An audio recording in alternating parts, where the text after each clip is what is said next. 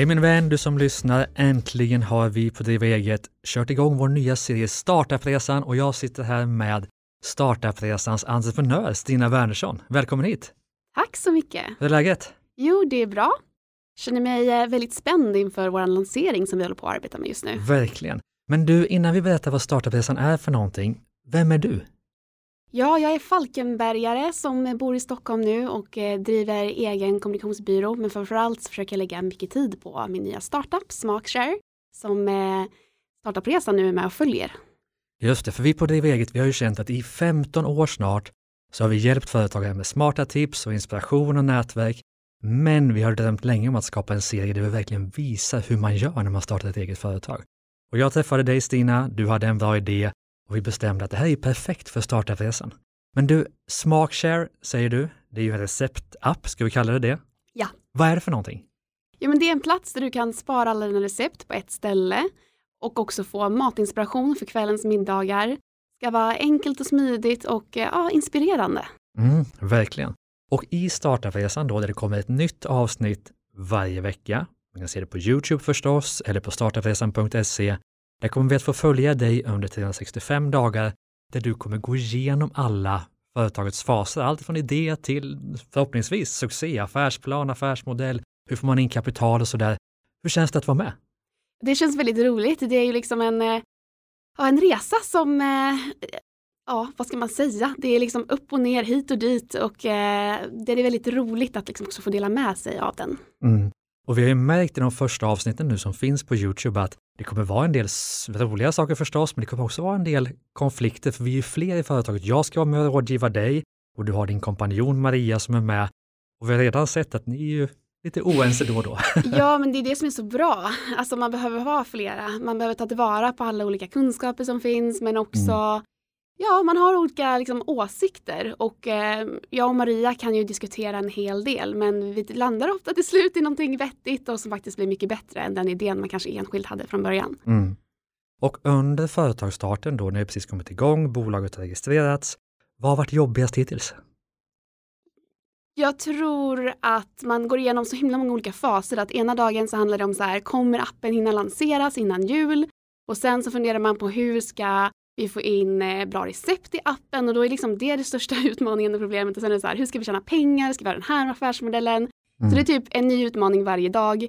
Men jag försöker också tänka på att fira när det går bra, liksom att eh, ja, nu har bolaget registrerats, hurra! Och sen så liksom får man nästa dag ta tag i nästa utmaning. Mm. Och hela syftet med att få följa ett bolag då i startupresan, det är att vi ska visa hur man går ifrån idé till succé. Men det vet vi ju inte alls om, om vi kommer lyckas med det här bolaget. Men varför ska just du lyckas bygga ett framgångsrikt företag?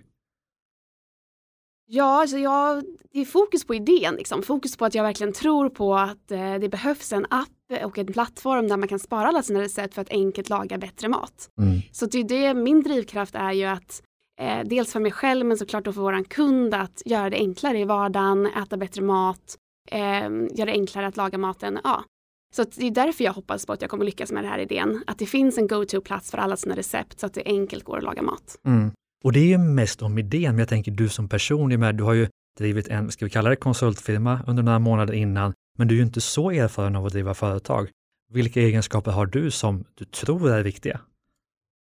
Jo, men eh, jag gillar eh, att få saker och ting att hända. Det känns ju väldigt mm. klyschigt, men eh, jag är väl någon form av en doer och framförallt i kommunikation och liksom projektledning, mina starka sidor.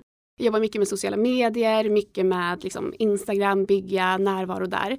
Så det tror jag kommer vara väldigt viktiga delar i att nå ut med varumärket så att mm. fler och fler hittar vår app och kan börja använda den. För det är det som är nyckeln till att lyckas. Att folk faktiskt laddar ner appen och använder den nästan till varje dag. Mm. Och eh, när vi spelar in detta så är ju inte appen lanserad än, men för de som är nyfikna på en receptapp, Smakshare, där man kan samla alla sina recept, var kan man signa upp för en eh, väntelista? På smakshare.se. Och det vill man inte missa. Nej, verkligen inte. Jag hoppas att ni kommer tycka om appen, ni som lyssnar och eh, vill testa den. Just det. Men du, Stina, då avslutningsvis, varför ska man följa dig i startupresan?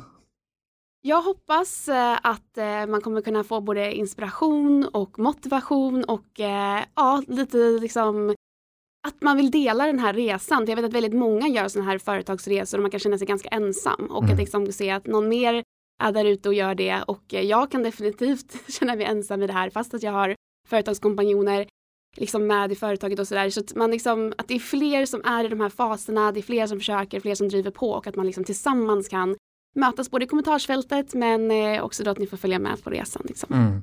Och för dig som lyssnar, vi på Driv eget och jag, eh, Gustav Oskarsson, kommer också ge mina bästa business hacks under det här året. Du kommer väl få då en 52 stycken eftersom det förhoppningsvis blir ungefär 50 avsnitt.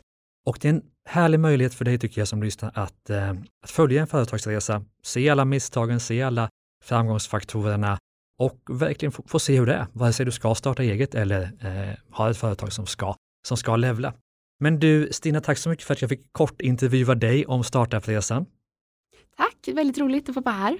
Och för dig som lyssnar, spana in startupresan.se eller googla på startupresan eller gå in på Youtube och sök på startupresan så hittar du de första avsnitten där och glöm inte att signa upp för en prenumeration.